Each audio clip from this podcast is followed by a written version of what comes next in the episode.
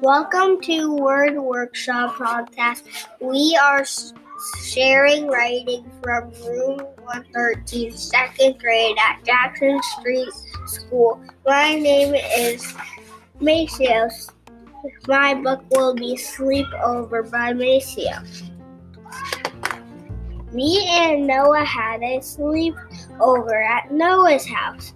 We played on the trampoline. Yay! Then we walked and talked inside.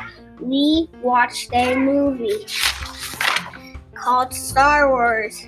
Then it was about 11. We went asleep, but we talked for a little while.